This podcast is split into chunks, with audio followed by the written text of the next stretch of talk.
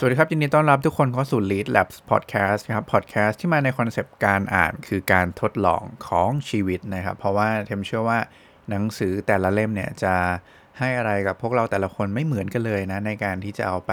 ทดลองใช้ในชีวิตเราทุกคนก็จะมีบทเรียนบางอย่างนะครับ ที่มีประโยชน์เนาะเป็นของตัวเอง ซึ่งสามารถเอามาแบ่งปันเล่าสู่กันฟังได้นะครับ วันนี้ก็ทุกคนยังอยู่กับเทมส์เหมือนเดิมนะครับ ผู้เขียนหนังสือ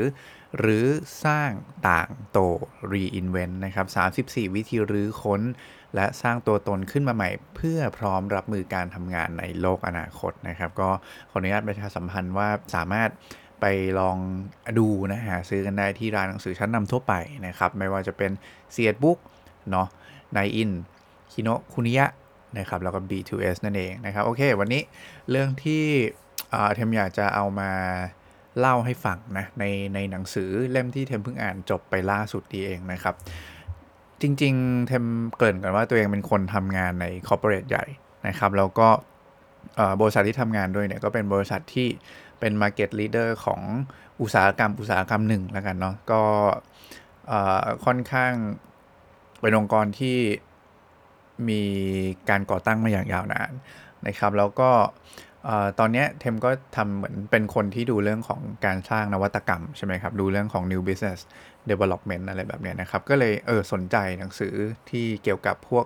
การสร้างนวัตกรรมเกี่ยวกับองค์กรนะต่างๆนะครับวันนี้ก็เลยหยิบหนังสือเล่มหนึ่งขึ้นมานะครับ ซึ่งตัวเองอ่านแล้วก็ได้ใช้นะได้นำไปใช้แล้วก็เป็นเรื่องที่เราคิดว่าสนใจและหลายคนน่าจะเห็นว่าเฮ้ยมันมันมีคำถามอยู่กับตัวเองเหมือนกันเวลาเราทำงานใน corporate ใช่ไหมครับ เราจะแข่งขันเนาะเราจะไปต่อสู้กับคนที่เป็นสตาร์ทอัพใช่ไหมหรือว่าคนที่เขาแบบเป็นเป็นอะไรล่ะ เป็นคนที่ เก่งในด้านดิจิตอลเนี่ยนะครับในโลกของการแข่งขันในยุคใหม่แบบเนี้ยเออเราจะแข่งได้ยังไงดีนะ ถ้าเราเป็นองค์กรที่ใหญ่แล้วก็ก่อตั้งมาอย่างยาวนานแบบนี้นะครับ หนังสือเล่มที่เทมหยิบขึ้นมานะ เพื่อจะใช้ในการแบ่งปันเล่าสู่กันฟังนะครับ ตอบคำถามนี้นะ ชื่อว่า go lie as revenge นะครับ go lie as revenge เนาะก็ คำขยายความก็คือ how established companies นะครับ turn the tables on digital disruptor นะครับ ก็คือพูดง่ายว่าเป็นวิธีการที่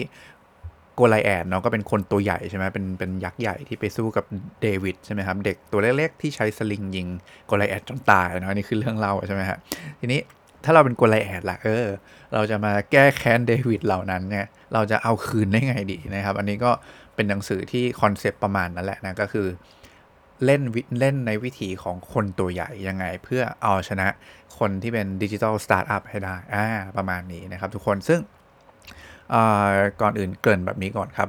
ก็คือว่าจริง ๆ แล้วเวลาเราพูดถึงองค์กรอย่างคอร์เปอเรทเนาะใหญ่ ๆ เนี่ย เราจะมีรากฐานที่มั่นคง ใช่ไหมทุกคนมีความสำเร็จนะเราทำอะไรมาเยอะแยะเต็มไปหมดเลยนะครับ เพราะฉะนั้น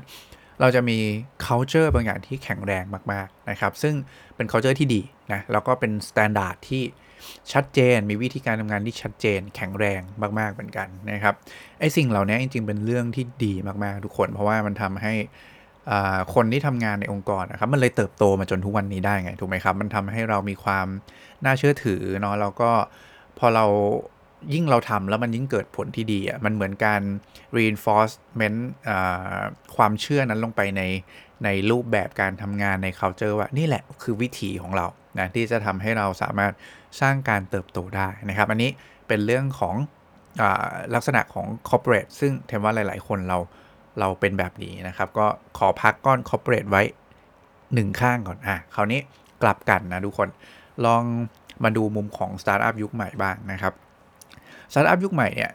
key มันคืออะไรฮะ มันคือความเร็วใช่ไหมมันคือการความสามารถในการคิดค้นใช่ไหมครับ พัฒนาไอเดียใหม่ ๆ แล้วก็สร้างสินค้าและบริการขึ้นมาจากไอเดียนั้นอะ่ะ โดยใช้อะไรฮะดิจิตอลเทคโนโลยีเนาะเป็นแก่นนะเป็นเป็น core ของมันเนี่ยในการส่งมอบคุณค่าให้กับลูกค้าได้นะครับ ซึ่งพอมันใช้ดิจิตอลเทคโนโลยีเนี่ยแน่นอนครับ สิ่งที่ตามมาคืออะไรฮะมันมีความสามารถในการ สเกลนะขยายตัวได้อย่างรวดเร็วนะครับ ในแบบที่บริษัทที่รันบนเขาเรียกอะไร traditional business ทั่วไปอะ่ะมันอาจจะทำไม่ไม่ได้ไม่ได้แบบนั้นเนาะเพราะมันไม่ได้ใช้ดิจิทัลเทคโนโลยีเป็นคอในการทำงานในการส่งมอบคุณค่านะครับ มันก็เลยมีความสามารถในการสเกลที่ต่ำกว่าเนาะนี่ยังไม่นับรวมนะทุกคนถึงวิธีการเล่นเกมนะครับของสตาร์ทอัพใหม่ๆนะทุกคนที่พวกเขาไม่ต้องสนใจอาจจะแบบไม่ต้องสนใจอะไรได้ระยะสั้นแล้วอะใช่ไหมฮะเพราะว่าอะไรฮะต่อให้ไม่มีกำไรเนาะก็ยังได้ไปทำอะไรไปขอเงิน funding ไงถูกไหมครับ เข้ามาขยายธุรกิจเนาะไม่เหมือน corporate ใช่ไหมที่เราจะต้องแบบโหระยะสั้นกูก็ต้องดูใช่ไหมต้องแบบต้องมีละมีกำไรนะ แล้วก็ยิ่งแบบเป็นบริษัทที่อยู่ในตลาดหลักทรัพย์ด้วยยิ่งไปกันใหญ่เลยใช่ไหมฮะมันแทบจะแบบ เลี่ยงไม่ได้เลย เราตอบคำถามผู้ถือผู้ผู้ถือหุ้นยังไงอะไรแบบเนี้ยใช่ไหมครับ เพราะฉะนั้นเนี่ยเรายังไงเราก็ต้องเน้นยอดขายระยะสั้นทุก ๆ ปีของเราด้วยเนี่ยนะครับกว่าจะแบกคอสต่างๆ ที่มีใช่ไหมไหนจะคนที่เยอะเราต้องขึ้นเงินเดือนทุกปีอย่างเงี้ย คุณต้องทำอย่างไรคุณก็ต้องมีกำไรที่มากกว่า ค่าขึ้นเงินเดือนของทุกคนอยู่แล้วไม่งั้นคุณจะโตได้ยังไงถูกไหมครับ อันนี้ก็เป็นเรื่องปกติที่ทำว่าเราเข้าใจกันได้ถูกไหมทีนี้ ในเกมการแข่งขันใช่ไหมครับ ที่มันมีวิธีการเล่นที่มันต่างกันแบบเนี้ยแล้วรูปแบบขององค์กรก็ยังต่างกันอีกนะทุกคน เออ เราจะเล่นในเกมกติกาใหม่นี้ได้ยังไงนะครับ ในฐานะที่เราเป็นคอร์ปอเรทเนาะแล้วก็ในเมื่อนี่มันเป็นเกมที่เรารู้สึกว่ามันไม่ใช่เกมที่พูดไงดี แข่งกันบนเกมเกมเดียวกันกฎกติกาของเกมที่เราเล่นระหว่าง corporate กับสตาร์ทอัพมัน มันมี condition ที่ไม่เหมือนกันนะครับ นี่คือคำถามสำคัญทุกคนที่อยากจะเล่าลงลึกนิดหนึ่งว่าทำไมคำถามนี้ถึงสำคัญสำหรับพวกเราที่ทำงานใน corporate นะครับ รวมถึงคนที่ทำงานในสตาร์ทอัพด้วยนั่นเองเนาะก็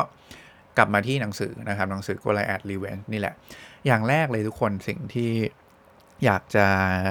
เล่าสู่กันฟังนะครับในในตอนแรกของหนังสือเล่มนี้เนี่ย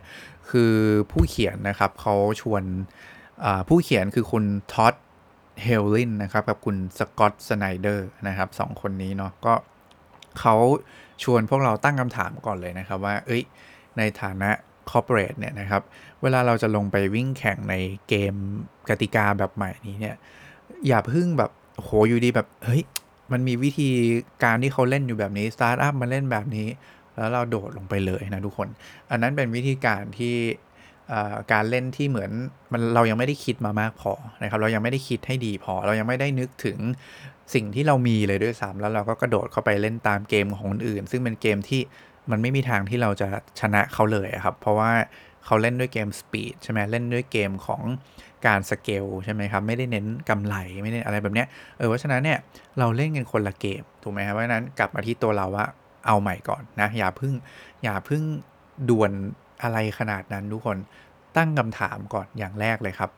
ว่าอะไรคือมงกุฎเพชรมงกุฎเพชรเดี๋ยวฟังก่อนนะเขาใช้คำว่า cloud jewels นะครับ ก็คือเป็นมงกุฎเพชรที่เรามีนะพูดง่ายๆก็คือว่าในฐานะที่เราอยู่มาตั้งนานนานเนี่ยในฐานะ corporate เนี่ยเราทำอะไรดีๆ ให้กับลูกค้าให้กับ stakeholder มาเยอะมากเนี่ยเรามีอะไรบ้างครับที่ผู้เล่นใหม่ ๆ อย่าง startup เนี่ย เขาไม่มี ซึ่งช่วยให้เราได้เปรียบในการแข่งขันนี้ได้นะครับนี่คืออย่างแรกเลยที่ต้องที่ต้องนึกเรามีอะไรทุกคนที่ที่เป็น strategic asset เนาะเป็นสิ่งที่เรามีอยู่อะเราเราได้เปรียบเออคือคือพอมาทำให้ทุกคนกลับมานึกถึงข้อได้เปรียบของตัวเองใช่ไหมข้อได้เปรียบขององค์กรเนี้ยครับ มันจะมีความเข้าใจผิดนิดนึงว่าเฮ้ย อ้สิ่งนั้นเนี่ยฉันฉันฉันได้เปรียบฉันมีนะฉันเป็นองค์กรที่มีข้อได้เปรียบเต็มไปหมดเลยนะครับ แล้วก็มาคิดเองเออเองว่าเออไอแบบนี้แหละคือสิ่งที่ฉันมีข้อได้เปรียบเต็มไปหมดเลยนะครับนี่คือสิ่งที่คุณต้องทำเนาะการคิดถึงข้อได้เปรียบ แต่ว่ามันมีความอันตรายในเรื่องนี้อยู่เหมือนกันนะครับ ที่เราคิดเองเออเองว่าสิ่งนี้แหละคือสิ่งที่จะทำให้ฉันได้เปรียบใน การแข่งขันสิ่งนี้แหละคือสิ่งที่เป็น crown jewels ของฉันนะครับ ซึ่งวันนี้อยากจะมีเช็คลิสต์นะมาให้ทุกคนก่อนเลยว่า เวลาเราจะบอกตัวเองว่าสิ่งไหนคือสิ่งที่ทำให้สร้างความได้เปรียบให้กับเราเนี่ยเป็น cloud jewels ของเราเนี่ยนะครับ มันต้องผ่านเช็คพอยต์สามข้อทุกคนนะสามข้อนะครับฟังดีๆ ข้อแรกครับ สิ่งนั้นเนี่ยเป็นสิ่งที่สำคัญ มีผลต่อคุณค่าที่ลูกค้าได้รับหรือเปล่านะครับ ภาษาอังกฤษใช้คำว่า essential to customer value เนาะสิ่งนั้นเป็นสิ่งที่สำคัญหรือว่ามีผลต่อคุณค่าที่ลูกค้าได้รับหรือเปล่า อันนี้คือเช็คพอยต์ข้อแรกนะครับ เวลาคุณจะประเมินสิ่งที่คุณมีว่าสิ่งนี้เป็น strategic asset หรือว่าเป็นเป็นมงกุฎเพชร เป็น crown jewels ของคุณหรือเปล่านะครับ อย่างที่สองครับ ไอสิ่งที่คุณพูดถึงเนี่ยนะ มันเป็นสิ่งที่เป็นองค์กรคุณคนเดียวเท่านั้นนะที่ควบคุมมันได้หรือเปล่านะครับ uniquely controlled by you นะครับ uniquely controlled by you เนาะอันนี้คือข้อที่ 2 นะครับ และข้อที่ 3 ครับ checklist ข้อสุดท้ายนะครับ สิ่งนั้นเนี่ย มันเป็นสิ่งที่ยากพอหรือเปล่านะ ถ้า คนอื่นจะกระโดดเข้ามาแบบก๊อปปี้เราอะเออพูดง่ายๆเลย ลอกเราทำซ้ำแบบเราเนี่ย มันยากพอหรือเปล่าที่คนอื่นจะจะก๊อปปี้ได้ได้ยากอะเออหรือว่าต้องใช้ระยะเวลานานมากๆ สักนิดหนึ่งกว่าจะมีสิ่งเนี้ยแบบเราได้ อันนี้คือเช็คพอยต์ข้อที่ 3 นะครับ เพราะฉะนั้นถ้าจะบอกว่าอะไรคือมงกุฎเพชรของคุณต้องผ่าน 3 ข้อนี้ให้ได้ก่อนนะครับ ถึงจะถือว่าเนี่ยคือสิ่งที่มันทำให้ เราสามารถใช้เพื่อสร้างความได้เปรียบในการแข่งขันได้ครับ มันมีความเข้าใจผิดๆอยู่อย่างหนึ่งนะครับ ซึ่งผู้เขียนเขาบอกไว้แล้วก็เออค่อนข้างเตือนสติเราได้ดีเหมือนกันพอสมควรเลยก็คือว่า หลายครั้งเวลาเราในฐานะผู้ที่อยู่มาก่อนใช่ไหมในใน